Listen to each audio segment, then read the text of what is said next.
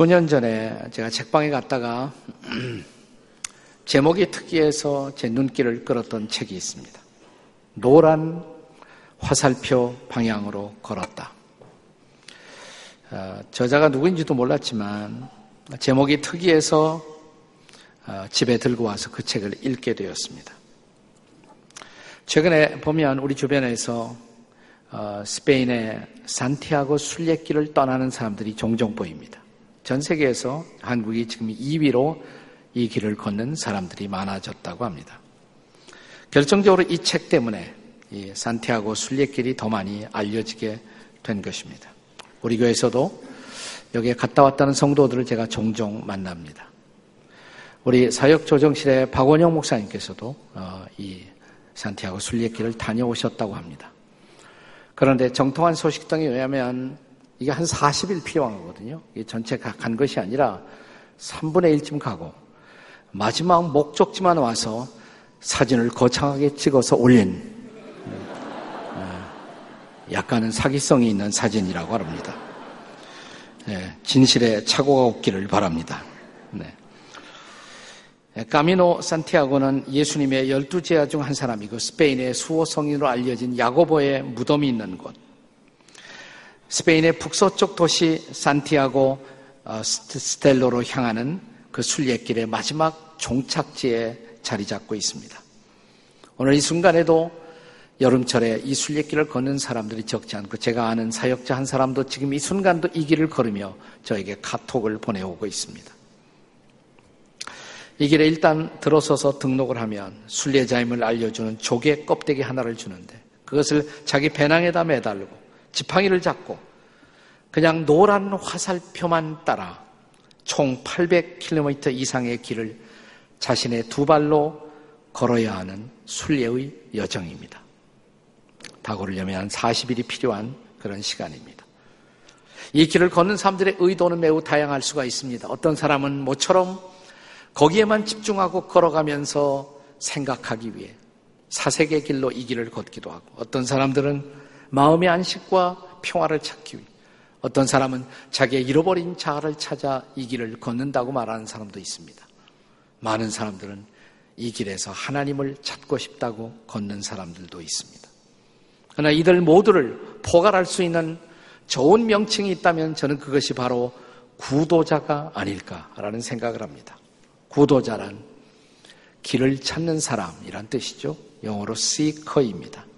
어떤 의미에서는 우리 모든 인생이 길을 찾고 있는 사람들입니다. 인생의 궁극적인 해답을 찾아 나선 사람, 그들을 우리가 구도자라고 부릅니다.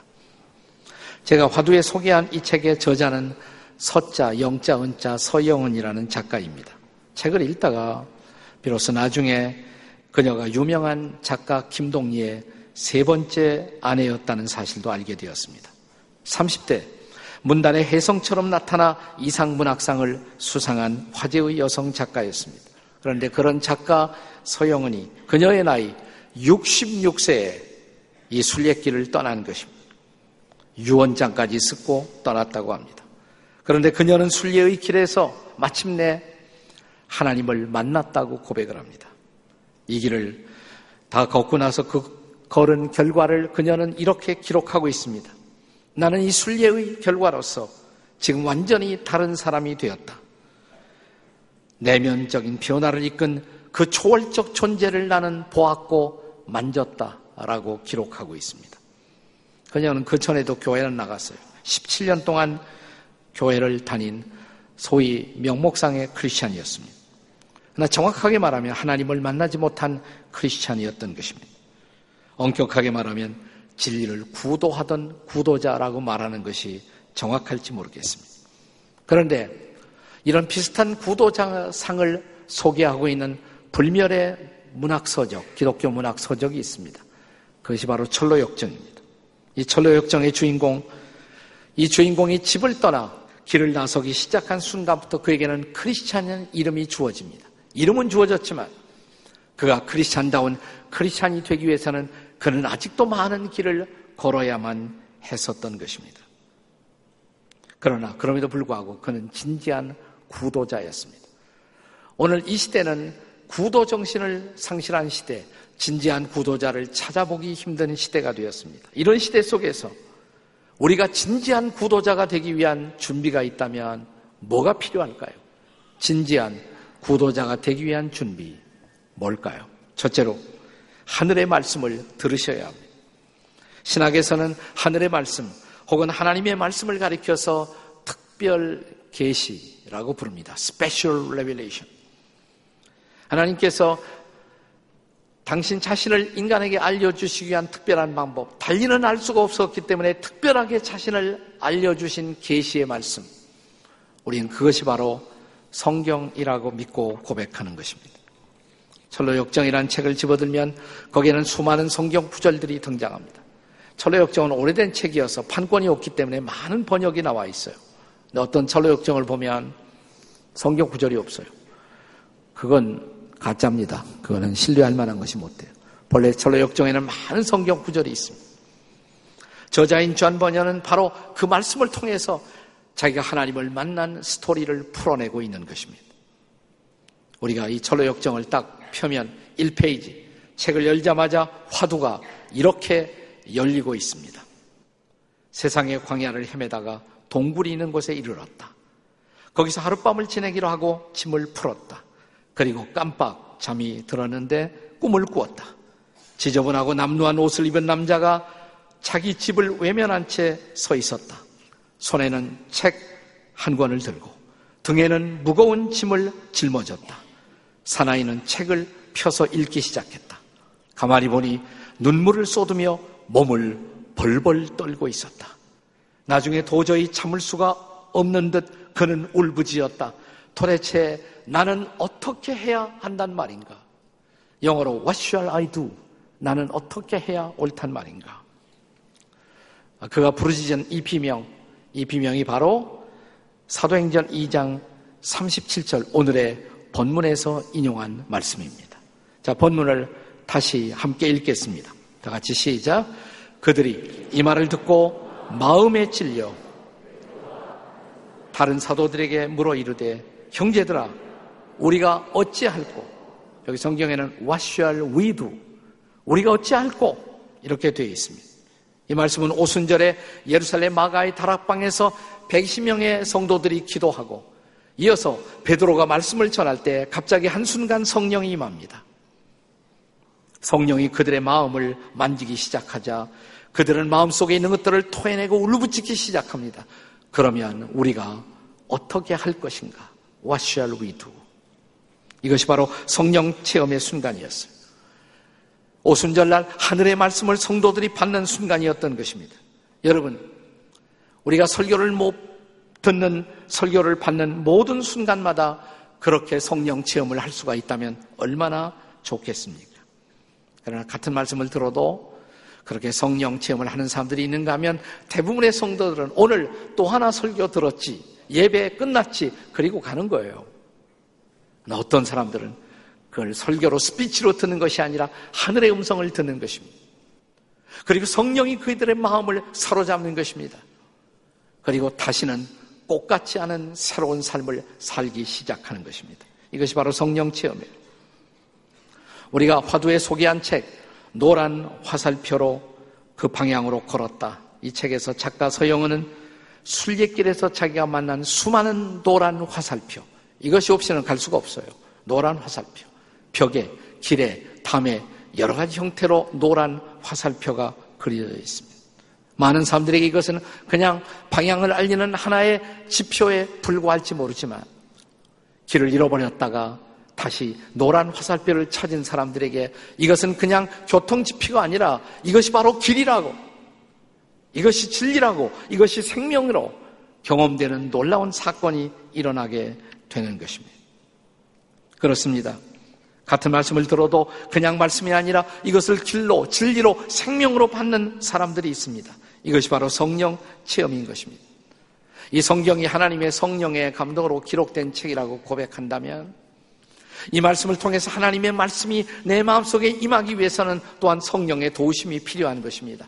정말 성령의 도움을 통해서 이 말씀이 우리의 마음속에 임하는 그 순간 그리고 우리의 실존의 깊은 곳을 발견하는 순간 우리 모두는 이렇게 울부짖습니다. 그러면 내가 어떻게 할 것인가? 이것이 바로 구도의 시작이에요. 구도의 시작인 것입니다. 오늘 철로 역정에서 순례자 크리스찬이 여러 번째 그것이 바로 성경 말씀이었고 그 말씀을 펴는 순간 성령이 마셨고 하늘의 말씀을 체험함으로써 그는 이제 구도의 첫 스텝을 시작하게 된 것입니다. 어떻게 진지한 구도자가 되느냐고요? 먼저 말씀을 들어야 합니다. 두 번째는 정직한 자기 대면이 필요합니다. 성령께서 진리의 말씀을 우리의 마음에 부어주실 때 우리는 어떤 응답을 해야 할까요? 단순해요. 정직하게 응답하면 됩니다. 그러면 정직한 자기 대면이라는 사건이 일어나는 것입니다. 여러분, 성령이 마셔서 성령이 우리 안에 역사하실 때 첫 번째 사건이 뭔지 아세요? 성령은 우리에게 임하시면 무엇보다 먼저 우리의 죄를 지적하십니다. 우리의 죄를 지적하십니다. 예수께서는 제 아들과 함께 하시고 마지막 제 아들과 헤어지기 직전에 다락방에서 말씀을 하시면서 이렇게 말씀하십니다. 나는 곧 떠나야 한다고. 너희들 곁을 떠나야 한다고. 근데 걱정하지 말라고. 내가 가면 나 대신 또 다른 나의 분신, 나와 같은 은혜를 베풀 자, 나처럼 위로할 자, 너희들 곁에 있을 자를 보내겠다고. 그가 바로 보혜사라고. 그가 바로 성령이라고. 요한복음 16장 7절 8절에서는 성령의 역사를 예수님이 이렇게 말씀하셨습니다. 한번 다 같이 읽겠습니다. 시작. 그러나 내가 너에게 실상을 말하노니 내가 떠나가는 것이 너에게 유익이라. 내가 떠나가지 아니하면 보혜사가 너에게로 오시지 아니할 것이요. 가면 내가 그를 너에게 보내리니. 자, 8절. 그가 와서 죄에 대하여 의에 대하여 심판에 대하여 세상을 책망하시리라. 여러분 성령이 오시면 뭘 한다고요? 죄에 대해서 의에 대해서, 심판에 대해서 사람들을 책망하실 것이라. 제일 처음 일어나는 사건이 내 죄악의 깊은 실존을 발견하는 것입니다. 그리고 나는 그 내 깊은 내면에 쌓여진 악과 죄를 바라보면서 울부짖을 수밖에 없습니다. 하나님, 그러면 나 같은 인생 어쩌면 좋아요. 이게 구도의 시작이에요. 진정한 구도의 시작이 되는 것입니다. 이 대면이 없었던 사람을 엄격하게 말해서 크리스찬이라고 말해서는 안 됩니다. 이 경험이 없었던 사람을 구도자라고 말해서는 안 됩니다. 더군다나 크리스찬이라고 말해서는 안 됩니다. 왜냐하면 이것이 구도의 출발점을 만드는 사건이기 때문에 그렇습니다. 다시 한번 철로역정의 순례자가 떠나는 광경을 마음속에서 그려보세요. 그는 책 한 권을 들고 있습니다. 등에는 무거운 짐을 지고 있습니다. 그리고 울부짖습니다. 나는 어떻게 해야 할 것인가? 그가 읽고 있는 책, 그게 바로 성경이에요. 하나님의 말씀이에요.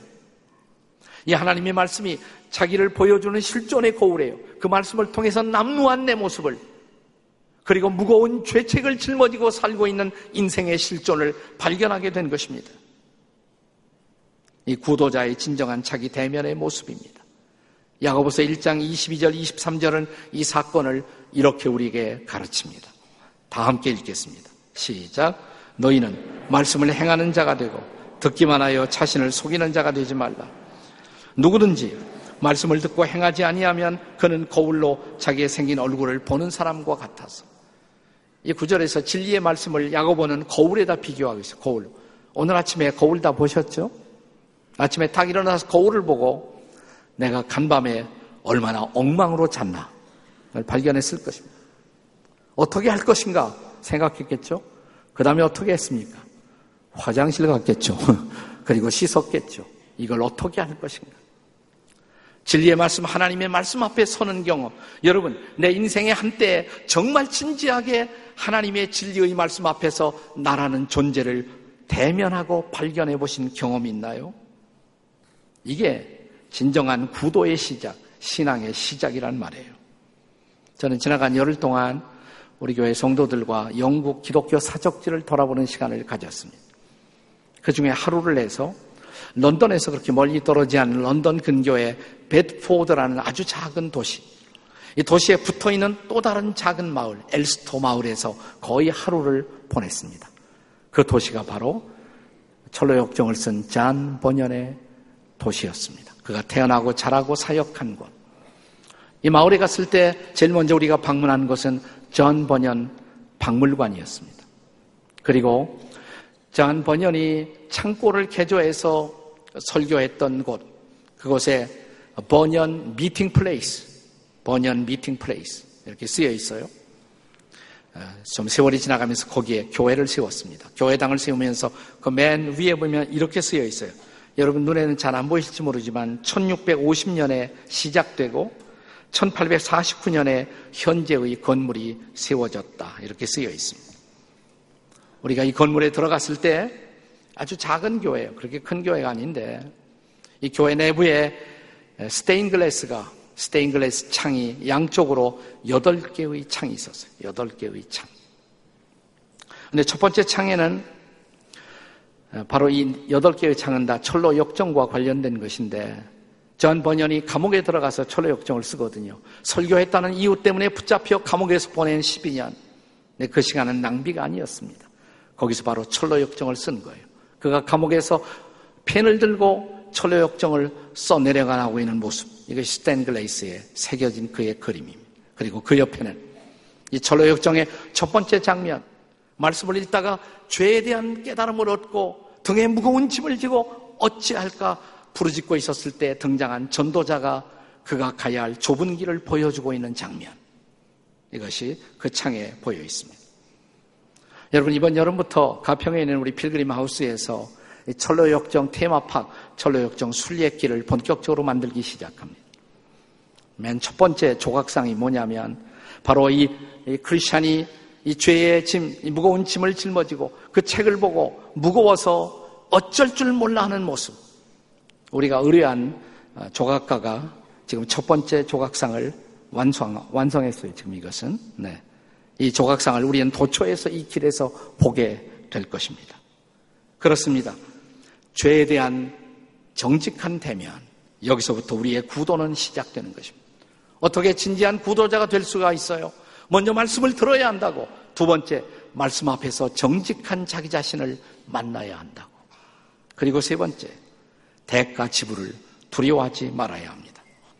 철로역정의 주인공 크리스찬은 자기 대면을 통한 그 괴로움을 자기 식구들에게 먼저 가서 쏟아놓습니다. 근데 자기 부인이 이해하지 못하는 거예요. 자기 자식들도 이해하지 못하는 거예요. 우리 남, 내 남편이 좀 이상해졌다고. 우리 아버지가 좀 이상해졌다고.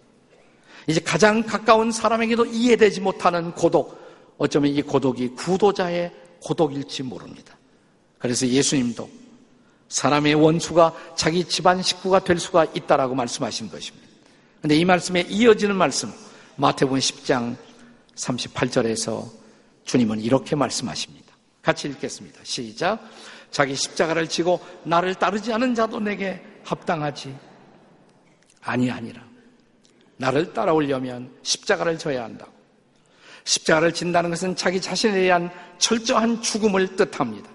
우리가 죽음을 각오하면 살 것이다 이 말입니다. 죽음을 각오하면 부활이 우리를 기다리고 있을 것입니다. 철로역정의 주인공 순례자 크리스찬도 이 구도의 길을 홀로 떠날 수밖에 없었어요. 외롭게 혼자 떠납니다. 그런데 그것이 사실은 자기를 살리고 자기 가족을 살리는 길이었습니다. 그가 마침내 그 많은 고난 끝에 천성에 들어갔다. 그 소식을 듣습니다. 그리고 자기 아내와 자녀들이 남편이 아버지가 걸었던 그 길을 따라오기 시작합니다. 그게 천로역정 second 두 번째 파트예요. 그것이 제 2부가 되는 것입니다.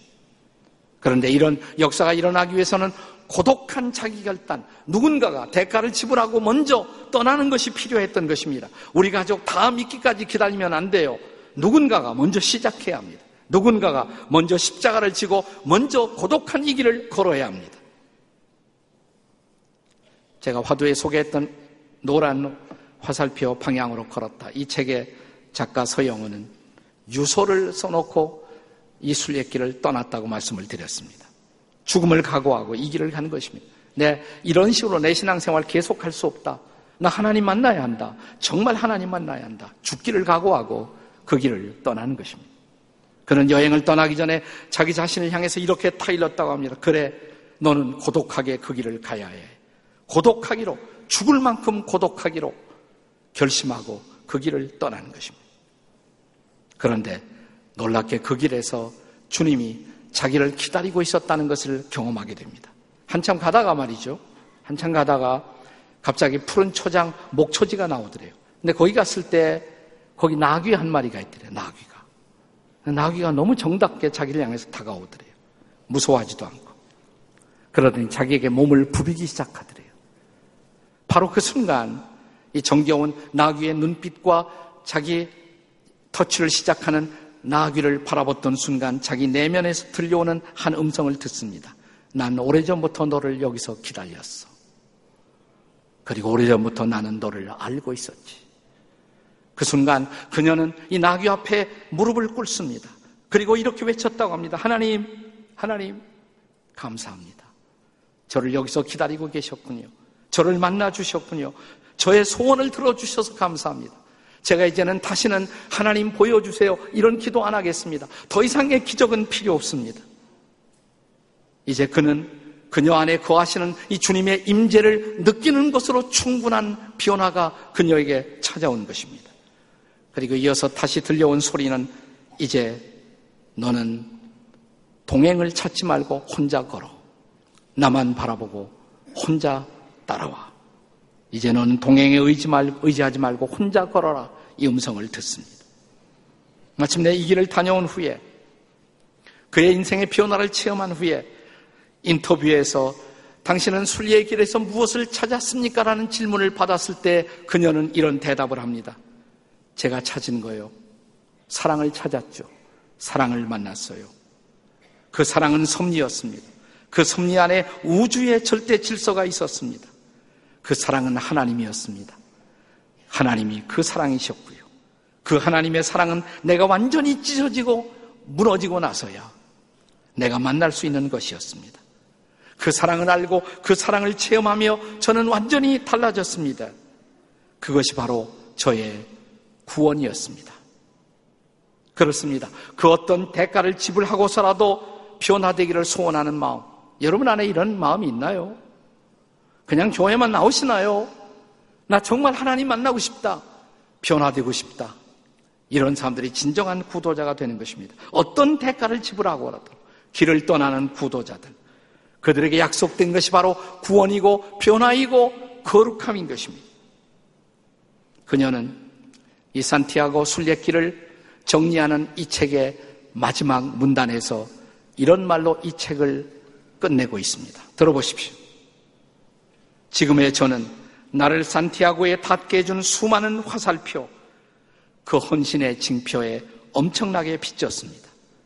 이 빚을 갚는 방법은 단 한 가지, 저 자신이 또 다른 화살표가 되어 뒤따라오는 사람들에게 방향이 되어주는 것입니다. 이 방향만이 내가 곧 길이요 진리요 생명이니 나로 말미암지 않고는 누구든지 천국에 갈 자가 없다고 말씀하신 그 으뜸 화살표에 이르게 해줍니다. 그 화살표 만나셨나요? 그 주님을 만나셨나요? 정말 만나셨나요? 그렇다면 이제 이 화살표를 만나지 못해 방황하는 사람들에게 여러분이 그 화살표가 되어 주시겠습니까? 우리가 화살표가 되어주는 이 진지한 구도의 여름, 이 여름이 되시기를 주의 이름으로 축원합니다.